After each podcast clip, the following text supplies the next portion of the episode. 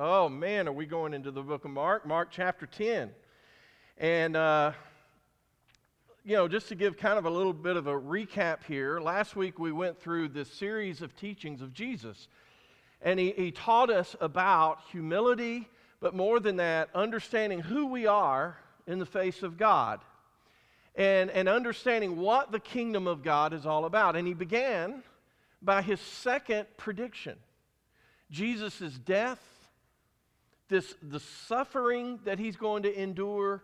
It's, it's absolutely, it was, it's, it's just a terrible thing that Jesus is going to have to go through. And it becomes the ultimate example of what it means to deny oneself, to take up a cross and follow, and, and to follow God. And we're called to also deny ourselves, which the apostles we know were not doing. And they were to see themselves as taking up the cross of Christ and being willing to suffer for Jesus. But they just weren't getting it, were they? And, and Jesus goes from that, and, and then all of a sudden we see their pride and their ambitions. They're arguing over who's the greatest. They want to decide who's in and who's out as a follower of Jesus. And we see all of this. Well, Jesus is not finished teaching. And it's very easy for us to get to this teaching and think, well, this is some kind of little side path. Um, but this also goes with the kingdom of God and what this means to be a part of the kingdom. So, somebody read for us verse 1 of chapter 10. All right, so Jesus is on his way to Jerusalem. We've said this all along. He is trying to get in these 12. They, they are the ones who are to carry on the revolution that Jesus begins. Um, and time is, time is ticking. Now, it's very important to understand as to what's going to happen here, why this is so important. Jesus has been in Galilee. Remember, up here is the Transfiguration in Mount Hermon around Caesarea Philippi. He moved down to Galilee last week. We find that's where he's done most of his teaching. He's leaving Galilee. He's not going back there to teach uh, before his death. And he comes down and he goes on the other side of the Jordan into the Judea area. And we see it's this region of Perea. And we're going to talk about that here in just a moment. So the crowds have returned, is what it says. Even though Jesus is trying to teach the 12, he, he sits down and he begins to teach them as well. And suddenly, another familiar group shows up. Somebody read for us verse 2. Okay, so the Pharisees are back. Now, this is a very important question in understanding this text. Why have they come? Why are they there? What's their purpose? They have come to test Jesus. They want to trap him. They want to find him to say something in his words that they can use against him. That's very important when you understand who Jesus is responding to. Okay? Uh, and what they ask is a, is a very loaded question Is it lawful for a man to divorce his wife? Now, that's an odd question. And the reason it's odd is every culture including Judaism, and we're going to see this as we go, they did not permit it, um, they did not prohibit divorce. The most conservative group among the Jews was the Essenes. They lived in the Qumran Valley. I mean, they were all about purity, and even they did not um, deny anyone, uh, or, or they had stipulations, but they didn't say no one can ever get divorced. And, and Matthew's parallel to this helps us because there's a part that Mark hasn't added there that, that Matthew helps us understand what this question's about, which is is it lawful for a man? Um, is. What did I do? I don't know what happened. Is it frozen? Ah, there it is. Is it lawful to divorce one's wife for any cause. Now, that was the real issue. And, and look, we shouldn't fault Mark for not putting it in here. It was the issue of the day. This is what was debated. Uh, it would be like if I were to refer to the second coming. And I, I, don't, I wouldn't have to say the second coming of Christ to know when I say the second coming that this is what we're speaking of. Or if I were to say, um, you know, uh, speak about, um, you know, civil rights, the civil rights movement.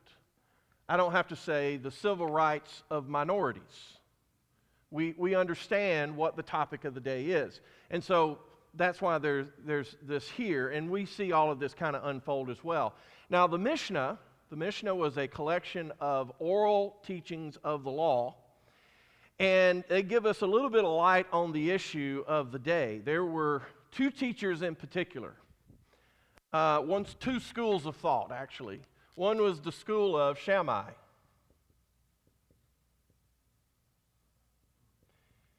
And what he taught was he hath found in her indecency in anything, and what he's speaking about there is adultery. Okay. The second school of thought is the school of Hillel. And the school of Hillel says even if she burns a dish, anything that she does that displeases, and this is where we get for any reason. Okay? So these were the two schools of thought, just to kind of give you an idea where they were. A lot of these in this area. There was a rabbi, Rabbi Akiva. He said, even if he finds another woman more beautiful than she is. So this is, this is where this thing is, okay? So were the Pharisees, this is important, were the Pharisees asking Jesus to know which one of these is right? Why are they there? They're there to test Jesus. They're to trap him. They've already got their own concept, and we'll talk about that in just a minute. Um, but divorce was a very sensitive topic, and there was, there's not many more places for the Jews that it would be as sensitive as where they were. Where did we say they were? Down here in Perea. Who, who is in charge of this area? Herod Antipas. Anything, is there flag, red flags going up? What? Yeah, John the Baptist, Herodias. Okay, so you had Herod Philip was married to Herodias, and she divorces Herod Philip because she had had an affair with Herod Antipas, and she ends up marrying him. And then Herodias and Philip had a daughter named Salome, and she asked for John the Baptizer's head because of John's teaching about this other marriage. Okay, they're in the Perea area. Jesus, you tell me who has the right to get a divorce. Okay, this is a hot topic. They are not concerned uh, about this. And we also need to understand the Pharisees have linked up with the Herodians. Herodians were a group that supported Herod, okay? So normally the Pharisees and the Herodians did not get together at all. They did not like each other. They disagreed on so many things. And yet Jesus brings them together. See, Jesus is all about unity, right? Uh, and so, and just so you know, Jewish men, guess which guess which of these schools of thought Jewish men wanted to live by? Any reason. And the rabbis and the Pharisees, they were going to make sure that that's the way it stayed because they liked that. The Pharisees believed marriage was a contract that was disposable. That brings us to verse 3. Somebody read for us verse 3. Okay, so Jesus answers their question with a question What did Moses command you? In other words, if we were to look at this literally as they're asking, is there any, re- uh, it, can, a, can a man divorce his wife? Well, they already know. Um, I mean, this is, this is a part of the law of Moses. Now, here's something interesting there are 613 laws in the law of Moses. Guess how many deal with divorce? Two. Two. And, and when you really look at these, you see what God's doing. So listen to this one, and you tell me what this is about. If he takes another wife to himself, he shall not diminish her food, her clothing, or her marital rights. And if he does not do these three things for her, she shall go out for nothing without payment of money. What, what relationship is this, is this dealing with? What kind of relationship? Polygamy. Polygamy. So, in a polygamous relationship, who is it? Um, who is it that um, suffers the most? Which gender? It's the woman, right? And so, what was happening? This was evidently a problem because there are only two about divorce. This is one of them. And so, a man would take on a second wife, and there would be those who then would neglect the first wife and evidently maybe even deprive her of food and clothing. And when it talks about marital rights, he's talking about sex. And so, whose dignity is God protecting in this law? It's the woman. It's the one who is powerless, the one who is vulnerable. That's very important in understanding this. We also need to understand this when we talk about the law of Moses.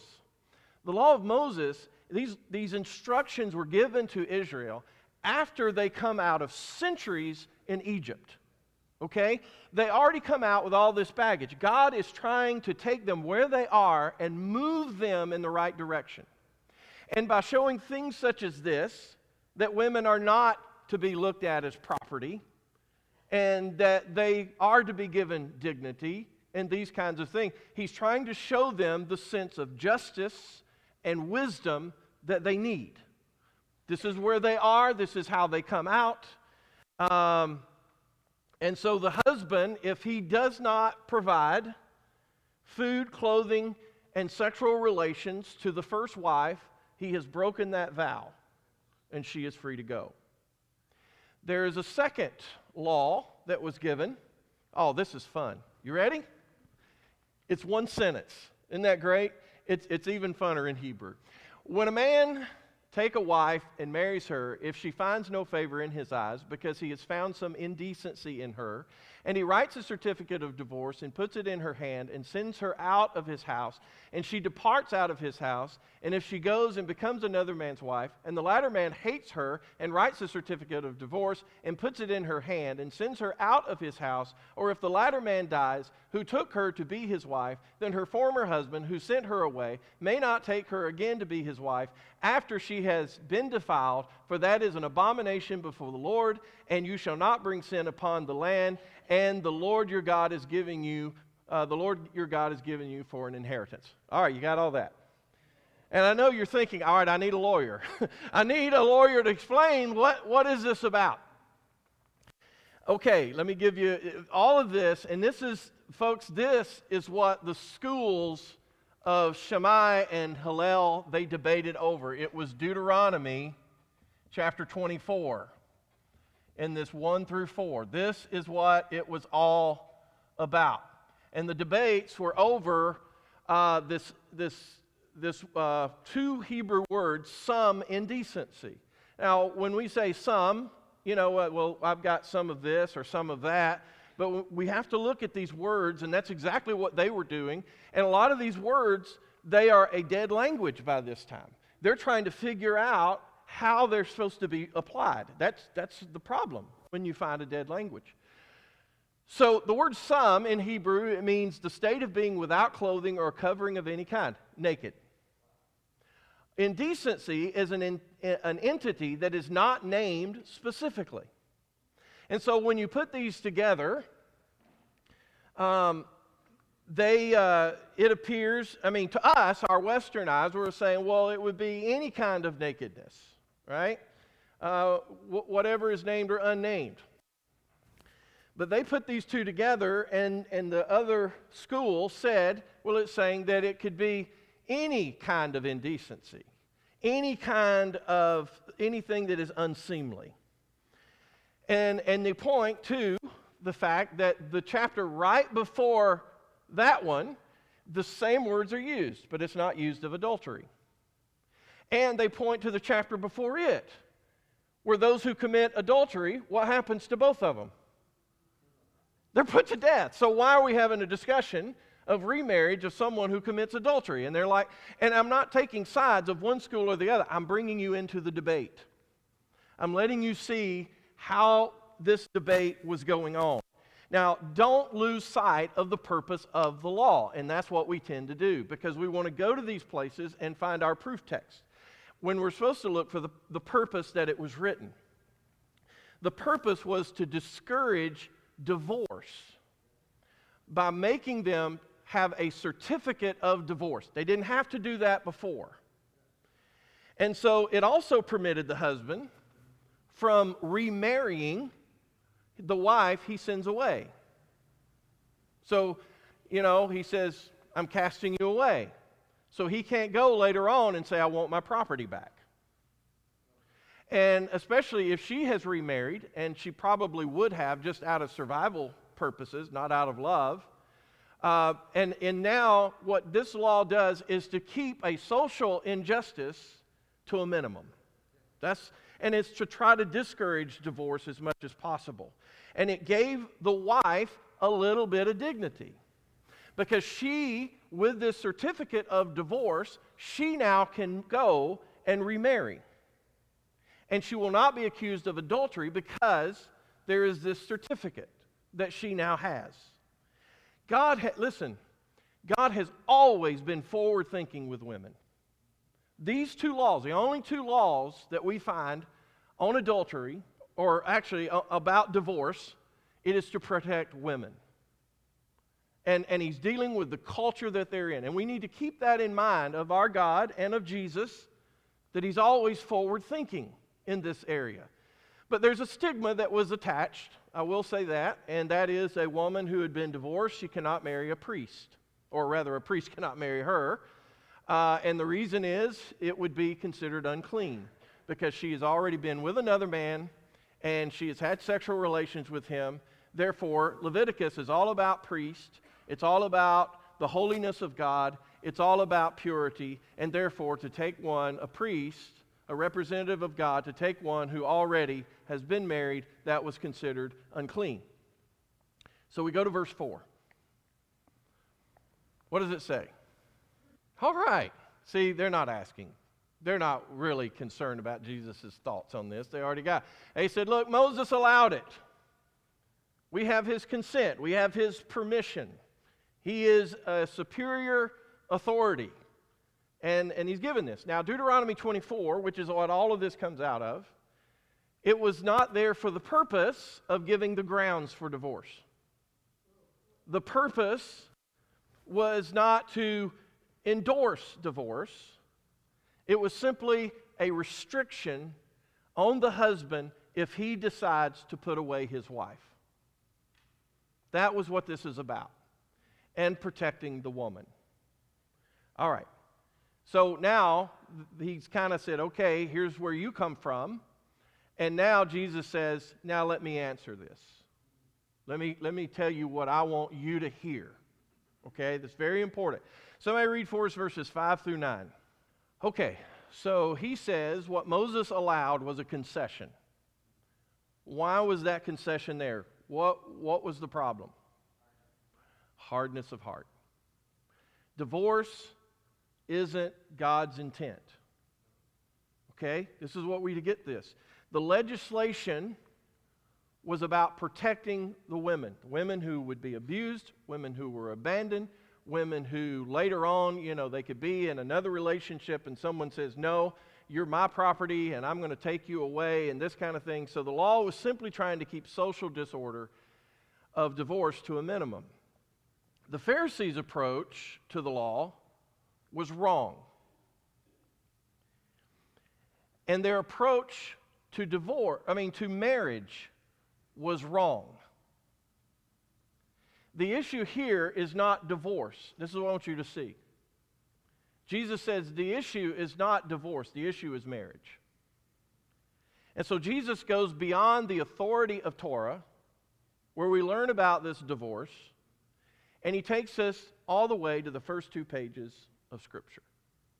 He takes us to Genesis 1 in verse 27 and chapter 2 in verse 24. Marriage is a God ordained union between one man, one male, and one female. It gives God's intent here, which, by the way, is also one of the books of Moses. So they're saying this is what Moses has allowed.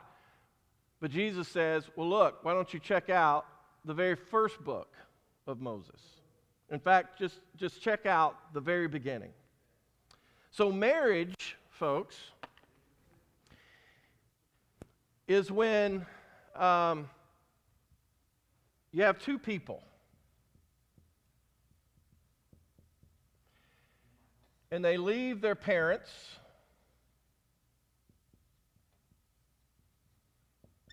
and it is a male and a female who leaves their parents and they become one flesh. Right? This is this is marriage. This is Jesus they're asking a question about divorce and Jesus goes in on marriage because they don't understand marriage. That's why they're asking about divorce. And and who is it that takes the male and female and makes them one unit, one flesh. Yes, God.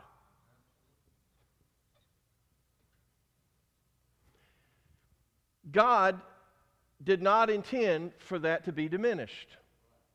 Okay? It's, it's very under, under, important we understand this. Um, it's not God's will for a husband to put away his wife in terms of looking for loopholes, in terms of looking for escape clauses. And Jesus absolutely would disagree with the Sirach. The Sirach was a he was a uh, he was a scribe during the intertestament times between 200 and 175 BC. Uh, well, that's not it. Uh, and he says, if she does not go as you direct, separate her from herself. And Jesus would say, no, that's not the case. We go back to Genesis. In Genesis 1:27, and Jesus quotes from the, the latter part of this text about the creation of man, which is so interesting. He goes from the origin of marriage and he tells us about the origins of humankind. There's a reason for this. So God created man in his own image. In the image of God, he created him, male and female, He created them, right? So it acknowledges that God creates humanity, right? And when He creates humanity, He made male and female. God brings life. And, and so Jesus starts talking about the meaning of marriage, and he ends up talking about this human existence. And to Jesus, marriage is this sacred symbol whose purpose is to point to, uh, to point all of us to God's nature. And, and it's this covenant love. Because here we have God, and God is one, right? There's one God. But God is made up uniquely of three, right? It's one, but there's Father, Son, and Spirit.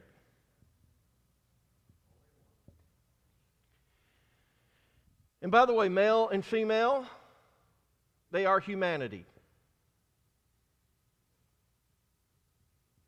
When it says God created man, that does not mean male, that means humanity.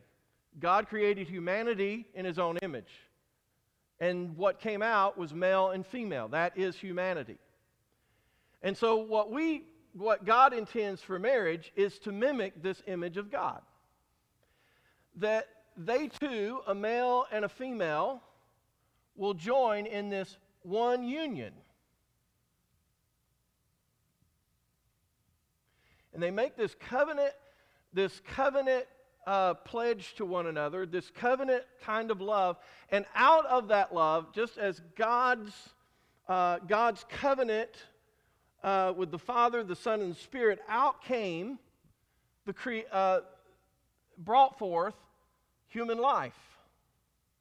This is the image of God, where one becomes two, becomes one again, becomes two. We see it better over here. So, this made in God's image, they leave parents, and now they, out of this covenant love, they now have children. they produce human life. And the goal is that they, this child, will leave mother and father and they will join another uh, of the opposite sex and create this new union.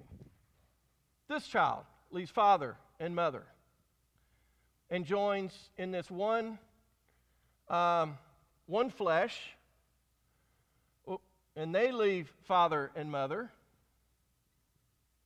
And then what's the intent of this one marriage? Produce more life, more humans. Folks, this is the image of God. This is the way God plans it. Jesus takes us all the way back there um, so that, that we can see, based on this, and we just look at it as this is, okay, here's how we all started. Jesus says, this is the ideal of marriage. This is the image that it comes out of. Gender is the creative will of God. It is the foundation of marriage. And so Genesis 2:24 is the other text Jesus quotes. And he says, Therefore, a man shall leave his father and mother and hold fast to his wife, and they shall become one flesh. How strong are the relationship of parents and their children? Should be strong. Uh, all right, let's take you back. We're talking to a bunch of Jews here, and they're concerned about law of Moses and all this kind of thing. Is there anything in the Ten Commandments at all about parents? Oh, yeah, yeah. You can tell the parents that are in here. You ask kids that, huh? Uh, but yeah, honor your father and mother. And this is only second of honor only to God. As you look at these commands. So, when we see that this relationship, you become one flesh, where you leave father and mother, this honorable relationship doesn't mean you don't honor them anymore. But that, that those two become one and God unites them and they become this new creation. That's what a marriage relationship is. It's a new creation of God. This is why Jesus takes us back. Isn't that fascinating? And so, um,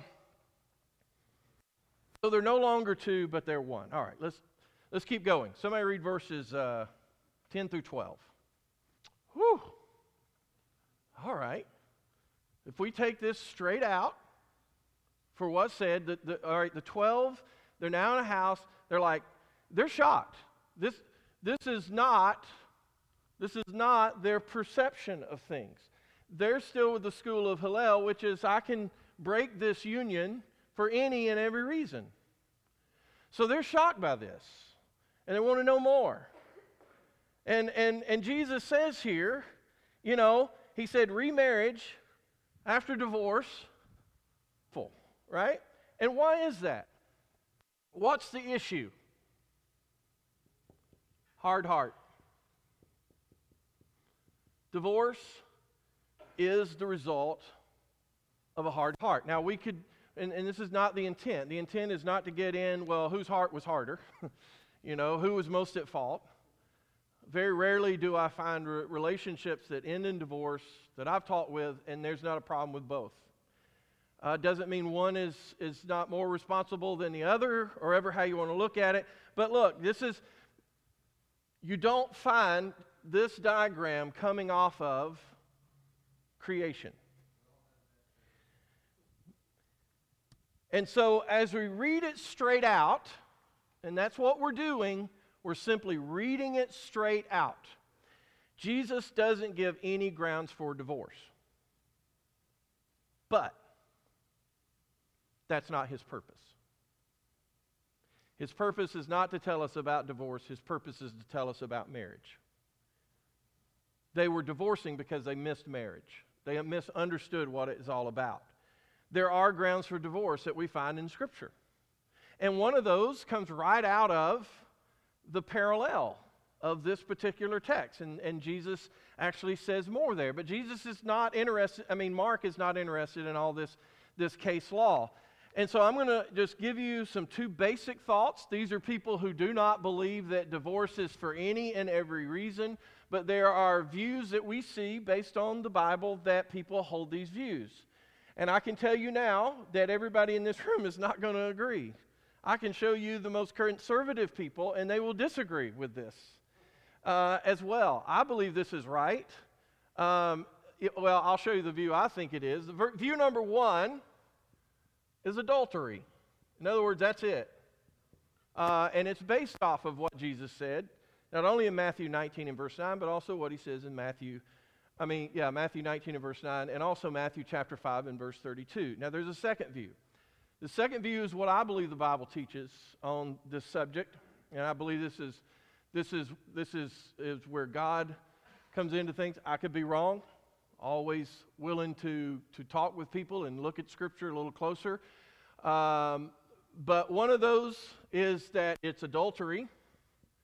And of course, that's based on Matthew 19 and verse 9. But they also believe there's a second port, portion, which is what we see in Exodus 21, when there is abuse um, and neglect. The other one has to do with 1 Corinthians chapter 7 verse 15 where there is abandonment.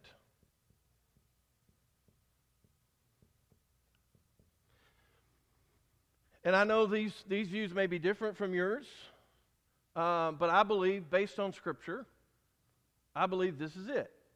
But guess what? That's not what Jesus is here to talk about in Mark. I gave you some side stuff here, so you can't count it against me.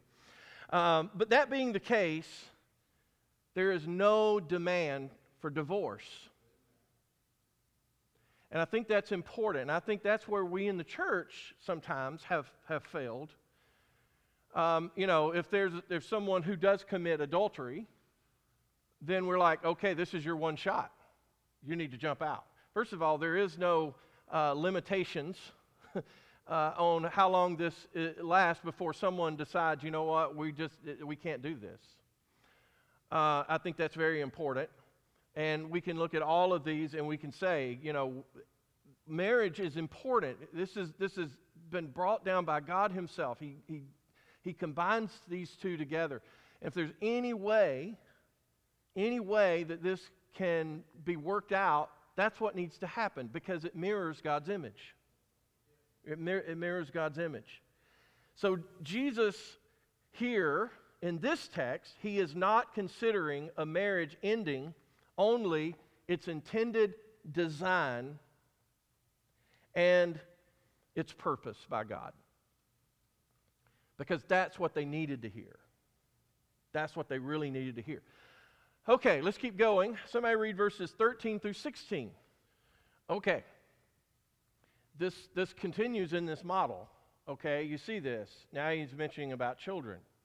Children in that day and time, in the ancient world, were seen exactly the way women were. They were simply property. They were, they were only had any kind of identity because of a man. In other words, uh, you know, you have a female, she only has any identity if she's married to a man. A child only has any real identity because he has a father and that's the way uh, children were looked at. It's, a lot different than how we see it in our society. We love children, you know, we love pictures of kids, and we love, you know, even government agencies that, you know, make sure uh, that, you know, children are okay and things of that sort, whether or not we agree with how all of that happens. But that's the way it was. Sons were considered a blessing from God because, well, it continued the line and it increased the workforce. Okay? Um, but childhood was seen as this, you know, this, this interim that you can't help have to go through from birth to adulthood. And adulthood, it started at the age of 13 for Jewish boys. And it was like, well, you just kind of have to go through it, but until then, you're really nothing. Okay, and that's very important. Because in this narrative, parents bring their children to Jesus to be touched. And how are Jesus' disciples acting? They're acting more like bouncers than they are ministers, aren't they?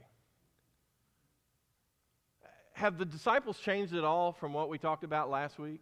They want to be in control. Who comes to Jesus? Who doesn't? Who measures up? Who doesn't measure up? And how did Jesus feel about how they were acting? It says he became indignant. Jesus was very angry. And again, it shows compassion of Jesus. He has compassion on women who were made in the image of God. They are made, they are humanity. They are not a lesser version of humanity. Children also, they come from God.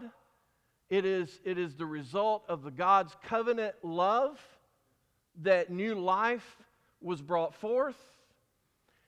And so Jesus says, You let them come to me because the kingdom of God is theirs. Folks, all of this is about the kingdom of God. And he says, if you want to be in the kingdom of God, then you have to be like a child. And he's not saying you need to have this humble nature about you. What he's saying here is that these children um, they have no power, they have no influence, they cannot defend themselves from disciples who are pushing them around. And the only way into the kingdom of God is not by who you are and what you do, it's by coming and realizing that you have nothing to give. And that is so important because while this points upward to what we just talked about, marriage, it also points downward, what we're going to talk about next week with the rich young ruler. Let's pray. Father, we thank you so much for your blessings. We thank you, Father, for, for providing for us and creating us and giving us a, a soul and making us greater and, and more, um, Father, certainly more than what the animals were created to be and to become. And Father, we just we ask you to forgive us when we fail. And we fail on so many levels and and not being a part of your image. Marriage is just one of the many, many ways that we do that. But Father, you've given it to us. You gave it to us in, in paradise and creation. And Father, we just pray that you continue to help us and that you continue to move us forward into being more like your image so that it will be reflected out in our world so that people can glorify you. And so, Father, we ask all of these things in the name of your Son, our Savior, Jesus Christ. Amen.